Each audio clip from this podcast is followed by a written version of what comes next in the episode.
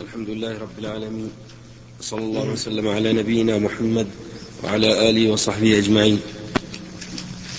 قال ابن حجر رحمه الله تعالى شيخ هذا كلام ابن حجر نعم. على الحديث الإشكال. حديث أي نعم. نعم. الحدود كفارة. في كتاب الإيمان الباب الثامن عشر قال قول فهو أي العقاب كفارة زاد أحمد له وكذا, للم وكذا هو للمصنف من وجه آخر في باب المشيئة من كتاب التوحيد. وزاد وطهور. قال النووي عموم هذا الحديث مخصوص بقوله تعالى إن الله لا يغفر أن يشرك به. فالمرتد إذا قتل على ارتداده لا يكون القتل له كفارة. قلت وهذا بناء على أن قوله من ذلك شيئا يتناول جميع ما ذكر وهو ظاهر. وقد قيل يحتمل أن يكون المراد ما ذكر بعد الشرك. بقرينة أن المخاطب بذلك المسلمون فلا يدخل حتى يحت فلا يدخل حتى يحتاج إلى إخراجه. كذا يا شيخ نعم. حتى يحتاج إلى إخراجه. ويؤيده رواية مسلم من طريق أبي الأشعث عن عبادة في هذا الحديث ومن أتى منكم حدا إذ القتل على الشرك لا يسمى حدا لكن يعكر على هذا القائل أن الفاء في قوله فمن لتر أن أن الفاء في قوله فمن لترتب ما بعدها على ما قبلها وخطاب المسلمين بذلك لا يمنع التحريم لاحظوا القاعدة هذه. الفاء لترتب ما بعدها ما بعدها على ما قبلها.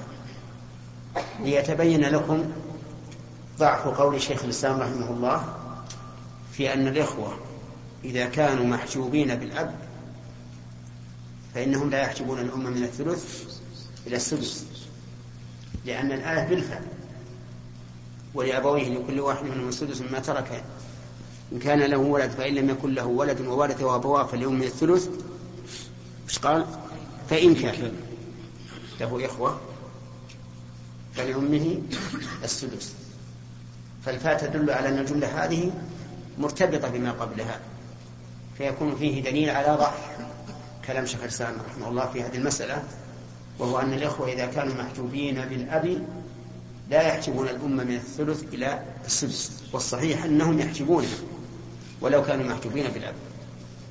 نعم. وخطاب المسلمين بذلك لا يمنع التحذير من الإشراك وما ذكر في الحد عرفي حادث فالصواب ما قال النووي وقال الطيبي الحق أن المراد بالشرك الأصغر الحق أن المراد بالشرك الشرك الأصغر وهو الرياء. ويدل عليه تنكير شيئا أي شرك أيا ما كان. وتعقب بأن عرف الشارع إذا أطلق, إذا أطلق الشرك إنما يريد به ما يقابل, ما يقابل التوحيد. وقد تكرر هذا اللفظ في الكتاب والأحاديث حيث لا يراد به إلا ذلك. ويجاب بأن طلب الجمع يقتضي, يقتضي ارتكاب المجاز. فما قاله محتمل. وإن كان محتمل, محتمل وإن كان ضعيفا.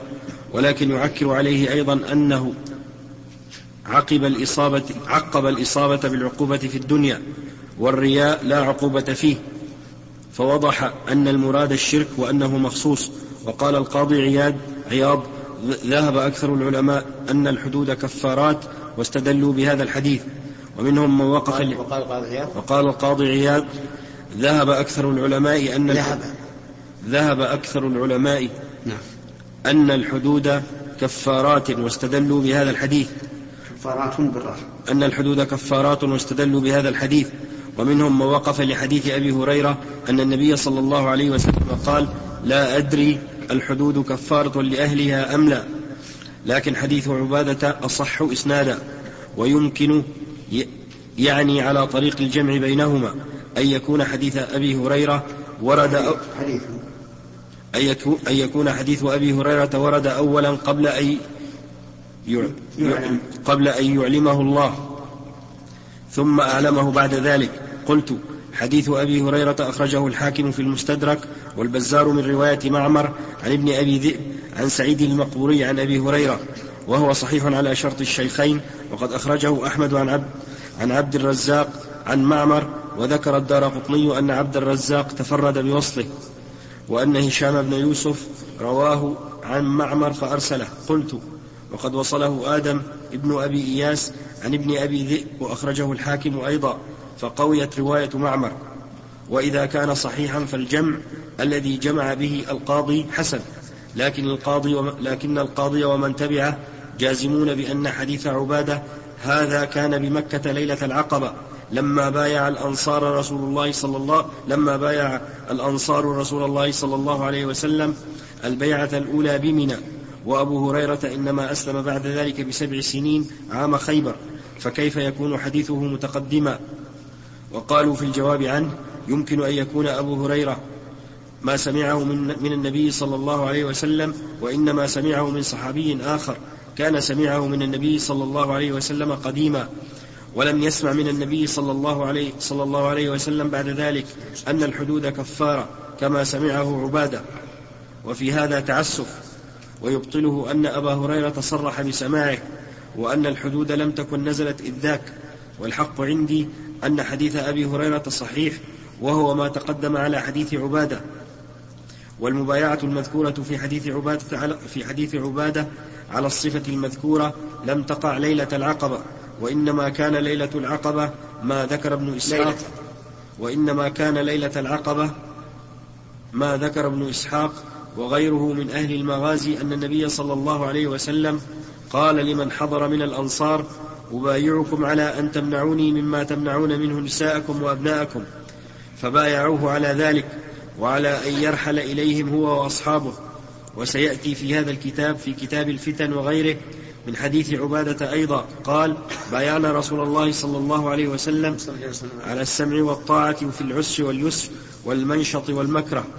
الحديث وأصرح من ذلك في هذا المراد في هذا المراد ما أخرجه أحمد والطبراني من وجه آخر عن عبادة عن عبادة أنه جرت له قصة مع أبي هريرة عند معاوية بالشام فقال يا أبا هريرة إنك لم تكن معنا إذ بايعنا رسول الله صلى الله عليه وسلم على السمع والطاعة في النشاط والكسل في النشاط والكسل وعلى الأمر بالمعروف والنهي عن المنكر وعلى أن نقول بالحق ولا نخاف في الله لومة لائم وعلى أن ننصر رسول الله صلى الله عليه وسلم إذا قدم علينا يثرب فنمنعه مما نمنع منه أنفسنا وأزواجنا وأبناءنا ولنا الجنة. فهذه بيعة رسول الله صلى الله عليه وسلم التي بايعناه عليها. فذكر بقية الحديث. وعند الطبراني له بطريق أخرى وألفاظ قريبة من هذه وقد وضح أن هذا هو الذي وقع في البيعة الأولى ثم ثم صدرت مبايعات أخرى ستذكر في كتاب الأحكام إن شاء الله تعالى منها هذه البيعة التي في حديث الباب في الزج عن الفواحش المذكورة والتي يقوى أنها وقعت بعد فتح مكة بعد أن نزلت الآية التي في الممتحنة وهي في قوله تعالى يا أيها النبي إذا جاءك المؤمنات يبايعنك. ونزول هذه الآية متأخر بعد قصة الحديبية بلا خلاف والدليل على ذلك ما عند البخاري في كتاب الحدود من طريق سفيان بن عيينة عن الزهري في حديث عبادة هذا أن النبي صلى الله عليه وسلم لما بايعهم قرأ الآية كلها. نكمل نعم. نكمل. نكمل. أي نعم. وعنده في تفسير الممتحنة من هذا الوجه قال قرأ آية النساء ولمسلم من طريق معمر عن الزهري قال فتلا علينا آية النساء قال ألا تشركن بالله شيئا. وللنسائي من طريق الحارث بن فضيل عن الزهري أن رسول الله صلى الله عليه وسلم قال ألا تبايعوني على ما بايع عليه النساء ألا تشركوا بالله شيئا. الحديث. وللطبراني من وجه آخر عن الزهري بهذا السند بايعنا رسول الله صلى الله عليه وسلم على ما بايع عليه النساء يوم فتح مكة. ولمسلم من طريق أبي الأشعث عن عبادة في هذا الحديث أخذ علينا رسول الله صلى الله عليه وسلم كما أخذ على النساء. فهذه أدلة ظاهرة في أن هذه البيعة إنما صدرت بعد نزول الآية بل بعد صدور البيعة بل بعد فتح مكة وذلك بعد إسلام أبي هريرة بمدة. ويؤيد هذا ما رواه ابن أبي خيثمة في تاريخه عن أبيه عن محمد بن عبد الرحمن الطفاوي عن أيوب عن عمرو بن شعيب عن أبيه عن جده قال قال رسول الله صلى الله عليه وسلم أبايعكم على أن لا تشركوا بالله شيئا. فذكر نحو حديث عبادة ورجاله ثقات. وقد قال إسحاق بن راهوية إذا صح الإسناد إلى عمرو بن شعيب فهو كأيوب عن نافع عن ابن عمر. انتهى. وإذا كان عبد الله بن عمرو أحد من حضر هذه البيعة وليس هو من الأنصار ولا ممن حضر بيعتهم إنما كان إسلامه قرب إسلام أبي هريرة وضح تغاير البيعتين بيعة الأنصار بيعة الأنصار ليلة العقبة وهي قبل الهجرة إلى المدينة وبيعة أخرى وقعت بعد فتح مكة وشهدها عبد الله بن عمرو. وكان إسلامه بعد الهجرة مدة طويلة. ومثل ذلك ما رواه الطبراني من حديث جرير قال بايعنا رسول الله صلى الله عليه وسلم على مثل ما بايع عليه النساء.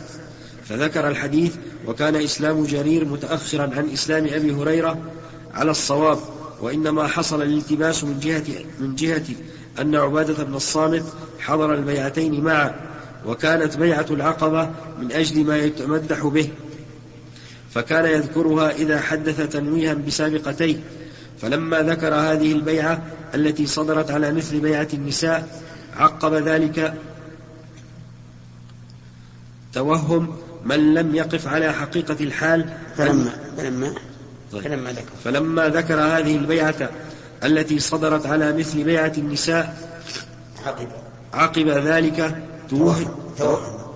من لم يقف على حقيقة الحال أن البيعة الأولى وقعت على ذلك. ونظيره ما أخرجه أحمد من طريق محمد بن إسحاق عن عبادة بن الوليد بن عبادة بن الصامت عن أبيه عن جده وكان أحد النقباء قال بايعنا رسول الله صلى الله عليه وسلم بيعة الحرب وكان عبادة بن طيب. عشر نعم. طويل بازي واجد.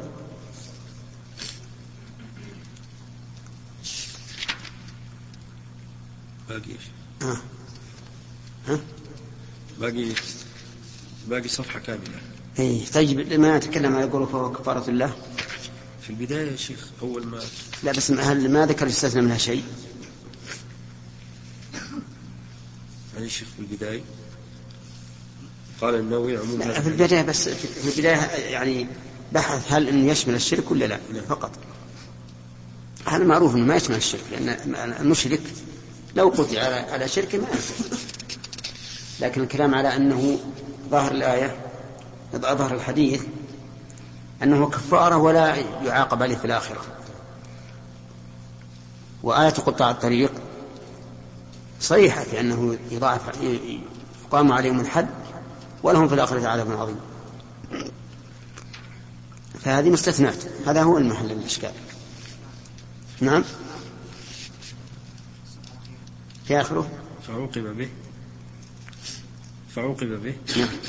نعم. وإنما أطلت في هذا الموضع لأنني لم أرى أيوه وإنما. لأنني لم أرى من أزال اللبس فيه على الوجه المرضي. والله الهادي قوله فعوقب به قال ابن التين يريد به القطع في السرقة والجلد أو الرجم في الزنا.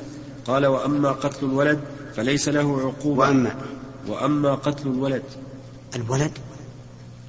إيه اللي في غير ما ذكر في الحديث. نعم. في ضمن الآية نعم. فليس له فليس له عقوبة معلومة إلا أن يريد قتل النفس فكنا عنه قلت. وفي رواية الصنابح عن عبادة, عن عبادة في هذا الحديث ولا تقتلوا النفس التي حرم الله إلا بالحق ولكن قوله في هذا في حديث الباب فعوقب به. أعم من أن تكون العقوبة حدا أو تعزيرا قال ابن التين. أما في الآخرة فالطلب للمقتول قائم لأنه لم يصل إليه حق. قلت بل وصل إليه حق وأي حق؟ فإن المقتول ظلما تكفر عنه ذنوبه بالقتل. كما ورد في الخبر الذي صححه ابن حبان وغيره إن السيف محاء للخطايا. وعن ابن مسعود قال إذا جاء القتل محى كل شيء. رواه الطبراني وله عن الحسن بن علي نحوه. وللبزار عن عائشة مرفوعا لا يمر القتل بذنب إلا محاه فلولا القتل ما كفرت ذنوبه وأي حق يصل إليه أعظم من هذا. ولو كان حد القتل إنما شرع للردع فقط لم يشرع العفو عن القاتل. وهل تدخل في العقوبة المذكورة المصائب كلام ابن حجر ضعيف. كلام ابن حجر ضعيف. أقول ضعيف جدا. لأن يعني الآية صريحة ها؟ الآية صريحة يعني. لا. لأن كون الله عز وجل يعطي المقتول ظلما هذا الأجر هذا من الله. لكن حق القاتل حق المقتول على القاتل ثابت. نعم. وأي حق يصل إليه أعظم من هذا؟ ولو كان حد القتل إنما شرع للردع فقط لم يشرع العفو عن القاتل. وهل تدخل في العقوبة المذكورة المصائب الدنيوية من الآلام والأسقام وغيرها فيه نظر؟ ويدل للمنع قوله ومن أصاب من ذلك شيئا ثم ستره الله عليه فإن هذه المصائب لا تنافي الستر. ولكن بينت الأحاديث الكثيرة أن المصائب تكفر الذنوب فيحتمل أن يراد أنها تكفر ما لا حد فيه والله أعلم. ويستفاد من الحديث أن إقامة الحد كفارة للذنب ولو لم يتب المحدود. وهو قول الجمهور وقيل لا بد من التوبة وبذلك جزم بعض التابعين وهو قول, وهو قول للمعتزلة. ووافقهم ابن حزم ومن, ومن المفسرين البغوي وطائفة يسيرة. واستدلوا باستثناء من تاب في قوله تعالى إلا الذين تابوا من قبل أن تقدروا عليهم. فالجواب في ذلك أنه في عقوبة الدنيا ولذلك قيدت بالقدرة عليه. قوله ثم ستره الله. زاد في رواية في رواية كريمة عليه. قوله فهو إلى الله. قال المازني فيه رد على الخوارج الذين يكفرون بالذنب ورد على المعتزلة. ما ذكر المسألة ما ذكر على كل حال نقول هذه يستثنى من ذلك قطاع الطريق وذلك لعظم جرمه لعظم جرمهم فإنه يجمع لهم بين العقوبتين. عقوبة الدنيا وعقوبة الآخرة.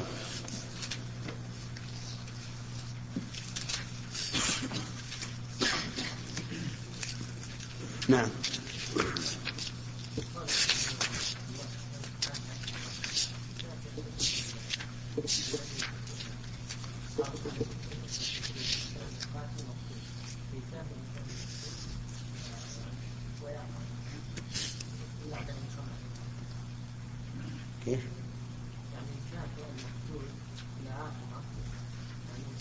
إذا إذا إذا تاب إلى الله إذا تاب إلى الله فإنه فإن الله تعالى قد يتوب عليه ويكافئه في الآخرة وإلا فيؤخذ من من من حسنات المقتول من حسنات القاتل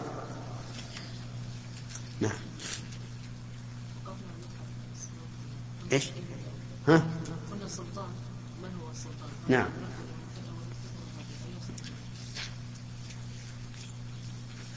هذا في, في نعم. في الشفاعة في الحد. الظاهر أن السلطان من من يحكم بالحد. من يحكم بالحق بالحد. لا من يحققه. ولا من ينفذه. لأن المنفذ منفذ على على على ما يسمى. وأما الحاكم اللي يقول نعم ثبت عندي كذا وكذا وكذا فأمرت بكذا.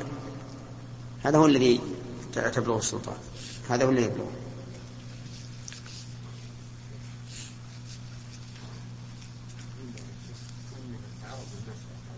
أيهن نعم.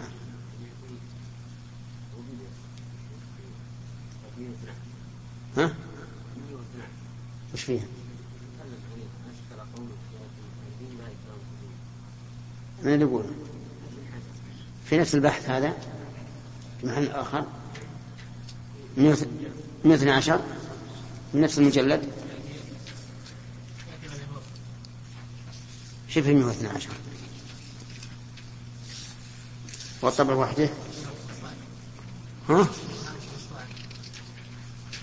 صفحة أحسن من البحث. 112 لا لا الطبعة الأخيرة واحد. الطبعة السلفية. ها؟ نعم. ها؟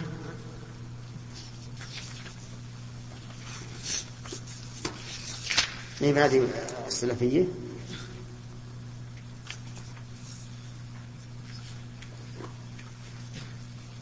سيأتينا في كتاب في نفس البخاري. نعم ما بعد وصلنا. باقي باقي, باقي كم باب بس؟ يعني باقي أبواب طيب إذا نخلي للناس ما دام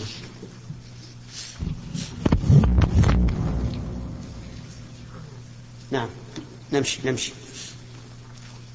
قال البخاري رحمه الله تعالى باب قول الله تعالى والسارق والسارقة فاقطعوا أيديهما وفي كم يقطع؟ وقطع على علي. وقطع علي من الكف. قرأنا قرأنا وشرحناه وانتهينا منه. وقال قتادة في امرأة سرقت فقطعت شمالها. ليس إلا ذلك. حدثنا عبد الله بن مسلمة قال حدثنا إبراهيم بن سعد عن ابن شهاب عن عمرة عن عائشة قال مكتوب قال إيش؟ قال النبي عن عائشة قالت قال النبي. عن عائشة قالت قال النبي صلى الله عليه وسلم تقطع اليد في اليد في ربع دينار فصاعدا. تابعه عبد الرحمن بن خالد وابن أخي الزهري ومعمر عن الزهري. مش حدثنا إسماعيل بن أبي أويس عن ابن وهب عن يونس عن ابن شهاب عن عروة بن الزبير وعمرة. عن عائشة عن النبي صلى الله عليه وسلم أنه قال تقطع يد السارق في ربع دينار.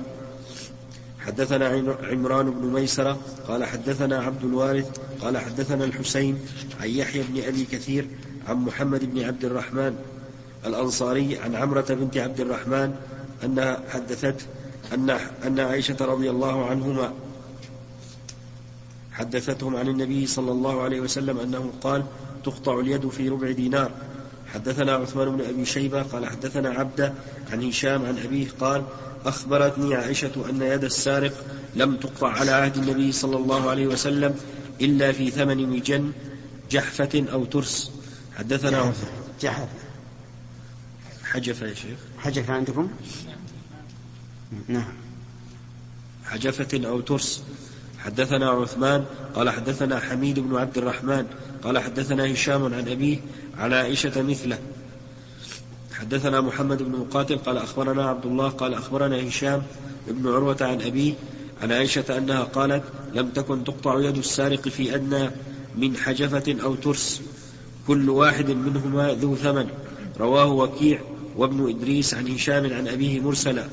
حدثني يوسف بن موسى قال حدثنا أبو أسامة قال هشام بن عروة أخبرنا عن أبيه عن عائشة رضي الله عنها أنها قالت لم تقطع يد سارق على عهد النبي صلى الله عليه وسلم في أدنى من ثمن المجن ترس أو حجفة وكان كل واحد منهما ذا ثمن.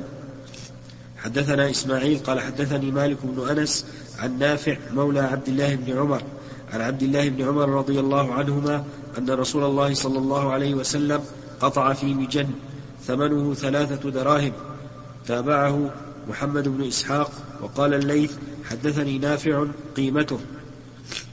حدثنا موسى بن إسماعيل قال حدثنا جويرية عن نافع عن ابن عمر أنه قال قطع النبي صلى الله عليه وسلم في مجن ثمنه ثلاثة دراهم. حدثنا مسدد قال حدثنا يحيى عن عبيد الله أنه قال حدثني نافع عن عبد الله قال قطع النبي صلى الله عليه وسلم في مجن ثمنه ثلاثة دراهم. حدثنا إبراهيم بن منذر قال حدثنا أبو ضمرة قال حدثنا موسى بن عقبة عن نافع أن عبد الله بن عمر رضي الله عنهما قال قطع النبي صلى الله عليه وسلم يد سارق في مجن ثمنه ثلاثة دراهم تابعه محمد بن إسحاق وقال الليث حدثني نافع قيمته. حدثنا موسى بن إسماعيل قال حدثنا عبد الواحد قال حدثنا الأعمش قال سمعت أبا صالح قال سمعت أبا هريرة قال قال رسول الله صلى الله عليه وسلم لعن الله السارق يسرق البيضة فتقطع يده ويسرق الحبل فتقطع يده. بسم الله الرحمن هذا الباب يقول المؤلف باب قول الله تعالى والسارق والسارقة فاقطعوا أيديهما. أيديهما جمع وإنما جمعت لإضافتها إلى ما يفيد التعدد. وإلا فالمراد يداهما. وبدأ بالسارق وفي باب الزنا بالزانية لأن الغالب أن الاعتداء على الأموال من الرجال وأن انتهاك الأعراض يكون من النساء حيث تكثر البغايا. فقال تعالى في سورة النور الزانية والزاني فاجلدوا. وهنا قال والسارق والسارقة فاقطعوا فبدأ بالرجال. وهنا ذكر أهل النحو أن السارق والسارقة فاقطعوا أيديهما ليست من باب النزاع من باب الاشتغال وأن المعنى مما يتلى عليكم حكم السارق والسارقة وأن الجملة الثانية منفصلة عما قبلها. وقول أيديهما لم لم يبين في هذه القراءة ما المراد باليد. ولكن فيها قراءة أخرى غير سبعية. فاقطعوا أيمانهما فالذي يقطع اليمنى. ومن أين يقطع؟ قال وقطع علي من الكف. مفصل الكف من الذراع هذا؟ لأن اليد عند الإطلاق لا تشمل ما زاد على الكف. ولهذا لما قال الله تعالى في آية التيمم فامسحوا بوجوهكم وأيديكم منه. لم يكن المسح في التيمم إلا في إلا في الكف فقط. ولو ولما أراد الله تعالى ما زاد عليه في الوضوء قال أيديكم إلى المرافق. إذا فاليد عند الإطلاق لا تتجاوز الكف. وخصت باليمنى لأن اليمنى غالبا هي آلة الأخذ والإعطاء. إلا من كان أعسر. فالأعسر يأخذ ويعطي باليسر طيب. ثم ذكر أثر قدادة. أن امرأة سرقت فقطعت شمالها ليس إلا ذلك. قطعت شمالها خطأ. ليس ليس إلا ذلك. يعني لا تقطع اليمنى مرة أخرى لأن ذلك إجحاف فيها. فلو فرضنا أن الإنسان أخطأ القاطع أخطأ فقطع اليسرى فإنها لا تقطع اليمنى. ويقال هكذا أراد الله عز وجل. ثم ذكر في كم يقطع. ذكر أنه يقطع بربع دينار. والدينار مثقال من الذهب. وعلى هذا فيكون نصاب السرقة التي يقطع الذي يقطع به كم؟ ربع مثقال. يكون ربع مثقال. وذكر أيضا أنه يقطع في في, المجن قطع في مجن ثمنه ثلاثة دراهم. وفي لفظ قيمته. وما المعتبر؟ القيمة أو الثمن؟ المعتبر القيمة. والفرق بين القيمة والثمن أن الثمن ما وقع عليه العقد وأن القيمة ما تعارفه الناس.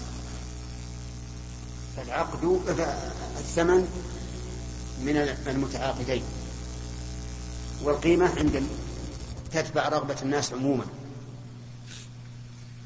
الثمن رغبة المتعاقدين والقيمة رغبة عموم الناس. قد تكون قيمة الشيء في السوق عشرة ويبيعه علي صاحبه بخمسة. أيهما الثمن؟ الخمسة. والقيمة؟ العشرة. فإذا قال قائل أي الروايتين نقدم نقول لا ليس بينهما تعارض. لأن الثمن الذي قطع الذي كان ثمنا للفرس الثمن كان مطابقا. إيش؟ للقيمة. فمن قال ثمن فباعتبار ما وقع عليه العقد ومن قال قيمة باعتبار قيمته عند عامة الناس ولا منافاة بينهم. ثم أعقب المؤلف هذا الباب أو هذه الأحاديث بحديث لعن الله السارق يسرق البيضة فتقطع يده. وقد ذكرنا أمس تخريج هذا الحديث عند فمنهم من قال إنه يدل على أن السرقة يقطع فيها يقطع بها بكل في كل قليل وكثير. ولكن هذا ضعيف. ومنهم من قال إن هذا من باب الذرائع أن أي أن السارق يسرق بيضا واحدا ثم ها يتدرج حتى يسرق ما يقطع به. ومنهم من قال إن المراد بالبيضة بيضة السلاح لتوضع على الرأس. وهي تساوي ثلاث دراهم أو أكثر. والحبل إيش؟ حبال السفن التي تربط بها وهي رفيعة الثمن. وهذا وهذا مت... وهذا التأويل الأخير ولا والذي قبله متعين لأن الحديث السابقة صريحة في أنه لا قطع في أقل من ربع دينار. طيب فإن اختلفت فإن اختلف ربع الدينار عن ثلاثة دراهم. وصار ربع الدينار يساوي عشرة دراهم فما فما الذي نقدم؟ نعم ربع الدينار هو الأصل. ربع الدينار هو الأصل. فلو قدر أن ربع الدينار يساوي عشرة دراهم فالعبرة بربع الدينار. أو كان بالعكس صار ربع الدينار لا يساوي ثلاثة دراهم فالعبرة بربع الدينار. هنا. طيب لو قال قائل لماذا لا نتبع الأحوط؟ ونقول إن نقصت قيمة الذهب اعتبرنا الدراهم. والعكس بالعكس. لو قيل بهذا لكان له وجه. لكن المعروف القول الراجح أن الأصل هو الذهب. وأن المجن صادف ان أن قيمته ثلاثة دراهم وأن هذه الدراهم تساوي ربع دينار.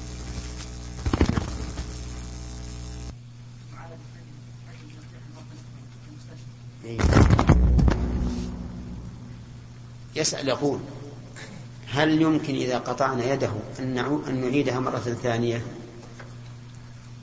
نقول لا لا يجوز لأن قصد الشاعر من هذا إتلافها لكن هل نبنجه عند قطعها حتى لا يحس بالألم ها؟ نعم لأن إتلافها يحصل بدون بدون ألم إلا لكن لو نعم. ولو كان هذا قصاصا فهل نبلجه؟ لا. بل لا نبلج القاضي من أجل أن يناله من الألم مثل ما نال المجني عليه. واضح؟ نعم.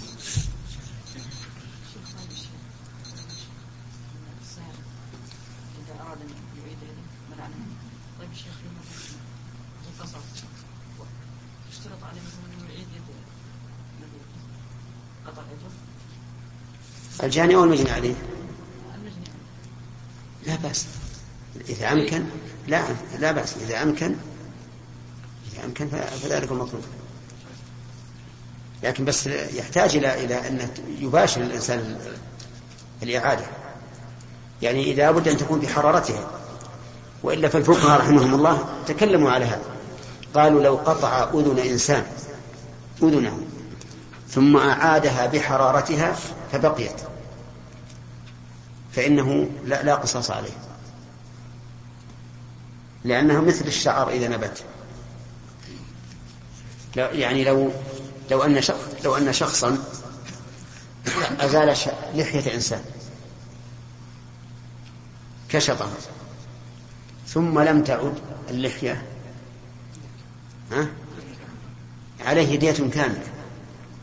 على الذي أزال اللحية دية كاملة عند الحنابلة ولا مسألة خلافية يقول لأن لأن منفعة اللحية لا توجد في البدن إلا واحدة فقط وكل شيء ليس فيه ليس فيه في البدن منه إلا واحد ففيه دية كاملة الرأس كم فيه؟ ها؟ يموت. طيب. آه الأنف دية كاملة. اللسان دية كاملة. دية كاملة؟ اللسان. نعم. أي نعم. طيب إذا إذا قطع اللسان سيفوت الكلام. ويفوت الذوق ويفوت حجم اللسان. لماذا لا نجعل عليه ثلاث ديات؟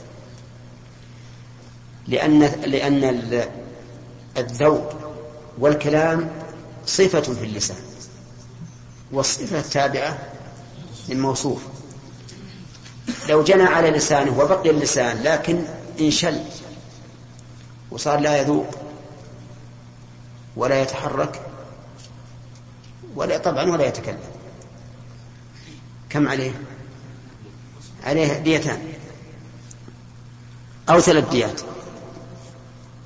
كما أن الإنسان لو جني عليه انتبهوا لهذا لو لو جني على شخص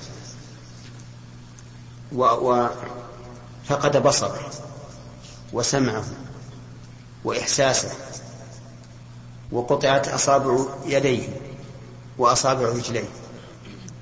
نعم. وعجز عن إمساك البول وعن إمساك الغائط. هذه سبع ديات عليه. لكان على الجاني سبع ديات مع أن الإنسان باقي ولو قتل مرة واحدة دية واحدة. ليش؟ لأن هذه أوصاف تتبع الأصل. نعم.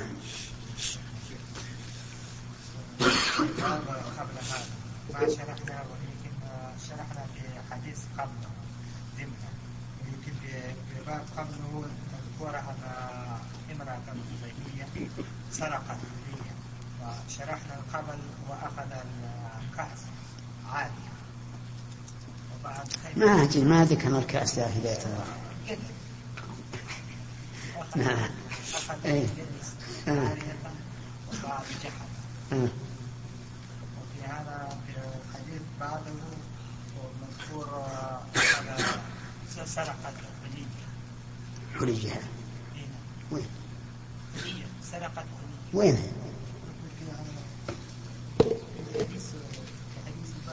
وين؟ أول حديث هذا ها إيه؟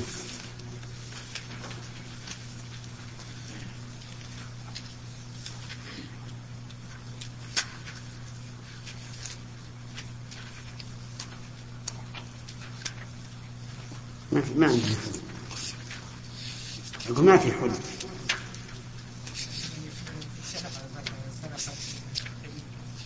ما ذكر ما ذكر إيه، من من من قاله من رواه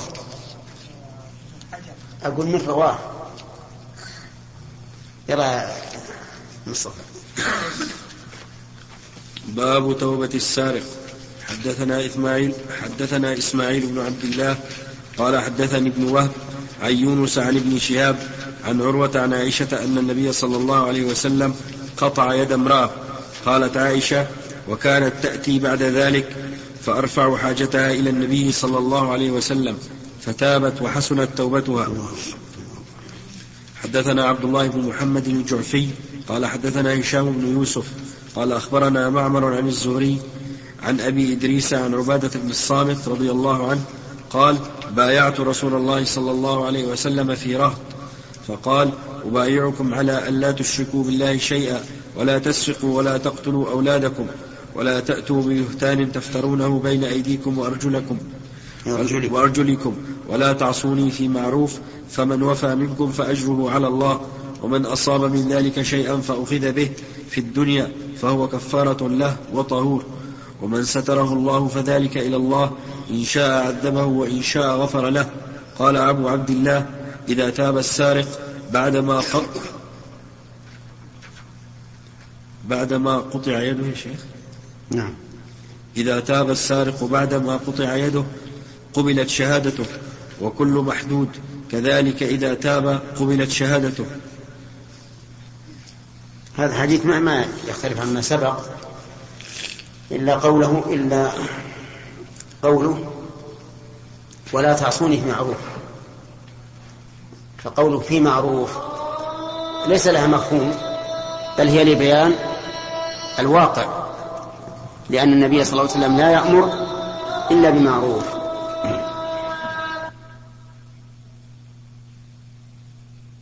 فسادا؟ من جهة اختلال الأمن بهم لأن الإنسان لا يأمن على نفسه ولا على ماله. إذا كان يتعرض له أناس مسلحون فيأخذون منه المال. وقوله إنما جزاؤهم أن يقتلوا جزاء مبتدأ وأن يقتلوا أن وما دخلت عليه في تأويل المصدر خبر المبتدأ. وكما نشاهد في الآية الكريمة أن فيها أربع جزاءات أو أربعة أن فيها أربعة جزاءات أن يقتلوا أو يصلبوا أو تقطع أيديهم وأرجلهم من خلاف أو ينفوا من الأرض. وأو هنا اختلف أهل العلم فيها هل هي للتنويع هل هي للتنويع أو للتخيير. والفرق بينهما أننا إذا قلنا أنها للتنويع صارت هذه جزاءات منوعة بحسب الجرائم. إذا قلنا أنها للتنويع صارت جزاءات منوعة بحسب إيش؟ الجرائم. ولا خيار للإمام فيها. وإذا جعلناها للتخيير صارت راجعة إلى اختيار الإمام. راجعة إلى اختيار الإمام.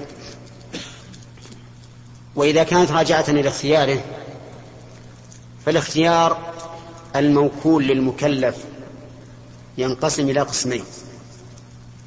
اختيار اختيار تشه بمعنى أن الأمر موكول إلى ما يشتهيه الإنسان.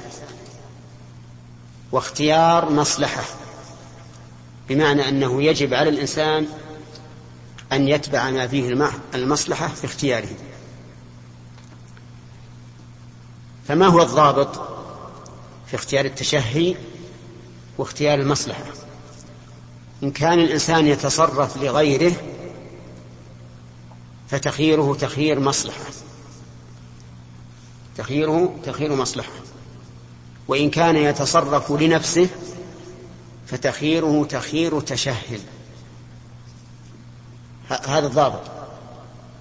فإذا قلنا للمشتري أنت بالخيار إما أن تنفذ البيع أو تفسخ البيع ما دمت في المجلس. فالخيار هنا تشهد لأنه يتصرف لنفسه. وإذا قلنا لولي اليتيم أنت مخير بين بيع ماله حاضرا أو مؤجلا. فالخيار أه؟ للمصلحة. طيب الإمام إذا قلنا إن أو في الآية هنا للتخيير فهل هذا التخيير تخيير تشه أو تخيير مصلحة؟ تخيير مصلحة لأنه يتصرف لغيره يتصرف لصالح المسلمين. إذن إذا كان الإمام عدلا أمينا بصيرا خبيرا فإنه سوف ينزل رحمك الله سوف ينزل هذه العقوبات على الجرائم على مقتضى الجرائم. فالجريمة الكبرى جزاؤها القتل جزاؤها القتل. وإذا كانت أكبر فالقتل مع الصلب لأن الصلب لا ينفرد وإلا لقلنا إن هناك صلبا وحده. لكن الصلب لا يكون إلا بعد القتل. وعلى هذا فإما أن يقتصر على القتل وحده فيقتل المجرم ويدفن أو يقتل ويصلب حسب قوة الجريمة وعظمها. أو تقطع أيديهم وأرجلهم من خلاف. تقطع اليمنى اليد واليسرى الرجل. ولكن من أين يقطع في اليد؟ يقطع من الكف. المفصل بين الذراع والكف. لا بين الذراع والعضد. لأن المشهور في اللغة العربية أن اليد إذا أطلقت فهي الكف فقط. طيب الرجل الرجل تقطع من مفصل العقب بين العقب وبين القدم. ويبقى العقب. العقب لا يقطع لأن هنا مفصلا بين العقب وبين القدم. أليس كذلك؟ تحسون به؟ ها؟ طيب إذا يقطع من هنا ويبقى العقب. لأن قطع العقب آه، آدم بيتفرج. يلا. هذا. من هنا. شوف. طيب. العقب يبقى. لأنه لو قطع العقب لكان يضره عند المشي. تقصر الرجل عن الأخرى. طيب. أو تقطع أيديهم وأرجلهم من خلاف يعني اليد يعني اليد اليمنى والرجل اليسرى. أو ينفأ من الأرض. ينفأ من الأرض. ال هنا للعهد أو للجنس؟ الظاهر أنها للعهد أي من أرضهم التي حصل فيها الإفساد. وإن قلنا للجنس صار المراد بالنفي حبسهم أن يحبسوا. لأن المحبوس كأن لم يكن في الأرض. ولهذا اختلف العلماء هل المراد بالنفي